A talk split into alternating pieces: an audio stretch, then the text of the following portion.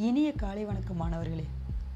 கணிதத்தை அறிவியலோட அரசி அப்படின்னு சொல்லி சொல்கிறோம் எண் கோட்பாடு கணிதத்தோட அரசின்னு சொன்ன ஒரு கணித இளவரசரை பற்றி தெரிஞ்சுக்கலாமா? வாங்க இன்றைய கணித களஞ்சியம் பகுதிக்கு. கால் ஃப்ரெட்ரிக் காஸ் அப்படிங்கிற ஒரு ஜெர்மானிய கணிதவியலாளர். அவரோட காலம் ஏப்ரல் முப்பது ஆயிரத்தி எழுநூற்றி எழுபத்தி ஏழு முதல் பிப்ரவரி இருபத்தி மூணு ஆயிரத்தி எண்ணூற்றி ஐம்பத்தி அஞ்சு வரை.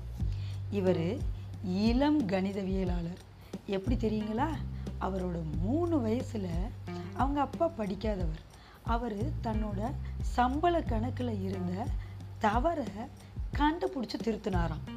அப்புறம் ஏழு வயசாக இருக்கிறப்போ அவங்க ஆசிரியர் ஏதோ ஒரு வேலை இருக்குன்னு சொல்லிட்டு மாணவர்களுக்கு ஒரு வேலை கொடுத்துட்டு போயிட்டார். ஒன்றுலேருந்து நூறு வரைக்கும் கூட்டுங்கடான்னு. ஆனால் மூணாவது நிமிஷமே விடையை கண்டுபிடிச்சிட்டாராம். எப்படி தெரியுங்களா? ஒன்று நூறு. ரெண்டையும் கூட்டினா என்ன வரும்? நூற்றி ஒன்று ரெண்டு தொண்ணூத்தொம்பது. ரெண்டையும் கூட்டினா என்ன வரும்? நூற்றி ஒன்று மூணு தொண்ணூத்தெட்டு. எட்டு கூட்டுறப்போ நூற்றி ஒன்று இப்படி இணை இணையாக கூட்டுறப்போ ஐம்பது இணைக்கு கூடுதல் நூற்றி ஒன்றுன்னு வந்திருக்கு. அப்போது நூற்றி ஒன்றையும் ஐம்பதையும் பெருக்கி விடை ஒன்றுலேருந்து நூறு வரைக்கும் கூட்டுறப்ப ஐயாயிரத்தி ஐம்பது கிடைக்குது அப்படின்னு சொல்லி போய் விடை சொன்னாராம். அவங்க சாருக்கே மிகப்பெரிய ஆச்சரியம். அடுத்து அவர் பதினஞ்சு வயசுக்குள்ள நியூட்டனோட பிரின்சிப்பியா பெர்னாலியோட ஆர்ஸ் கன்ஜெக்டாண்டி அப்படிங்கிற நூல்கள் எல்லாம் அவராகவே படித்து தெரிஞ்சுக்கிட்டார். இவர் படிக்கிற திறமையை பார்த்துட்டு டியூக் ஆஃப் பிரின்ஸ்விக் பெர்டினாண்டட் அப்படிங்கிறவர் என்ன பண்ணியிருக்காரு? அவரோட கல்லூரி படிப்புக்கு பணம் கொடுத்து உதவியிருக்கார். அதை அதன் மூலமாக கல்லூரி படிப்பில் படித்த இவர் படிக்கிறப்பவே நிறைய விஷயங்களை கண்டுபிடிச்சிருக்காரு. அவரோட பதினெட்டாவது வயசில் பதினேழு பக்க ஒழுங்கு பலகோணத்தை வரைகிறது எப்படி அப்படின்னு ஒரு வரையறையை கொடுத்துருக்காரு. ஜெர்மானியர் ஆஹ், கிரேக்கர்கள் வந்து ஒழுங்கு பலகோணம் வரைகிறதுல மிகச் சிறந்தவர்கள். அப்போது அவங்களாலேயே அந்த பதினேழு பக்கம் ஒழுங்கு பலகோணத்தை வரைய முடியலை. இப்போ இவர் என்ன பண்ணுறாரு ஒரு ஒழுங்கு பலகோணம் வரையணும்னா அந்த எண் ஒரு ஃபெர்மா எண்ணாவோ அல்லது அதோட பெருக்கு தொகையாவோ இருக்கணும். அப்போ தான் ஒழுங்கு பலகோணம் வரைய முடியும் அப்படின்னு ஒரு வரையறையை கொடுக்குறாரு. வரைஞ்சும் காமிக்கிறார்.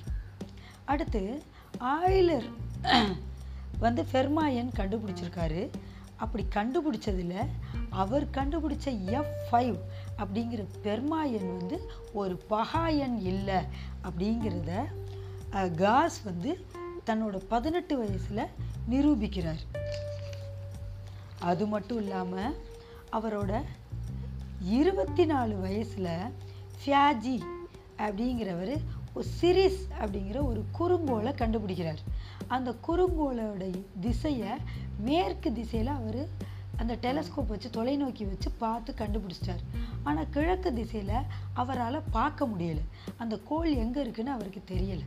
அப்போ இவர் என்ன பண்ணுறாருன்னா அதோட இடத்த துல்லியமாக கண்டுபிடிச்சு சொல்கிறார் பதினாலு சந்திரன் தொலைவில் அந்த குறுங்கோள் இருக்குது அந்த இடத்துல பாருங்கள் நீங்கள் கண்டுபிடிச்சிடலாம் அப்படின்னு சொல்லிட்டு கிழக்கு திசையில் எப்படி பார்க்கறது அப்படிங்கிற விஷயத்த அவரோட இருபத்தி நாலு வயசுலேயே என்ன பண்ணார்?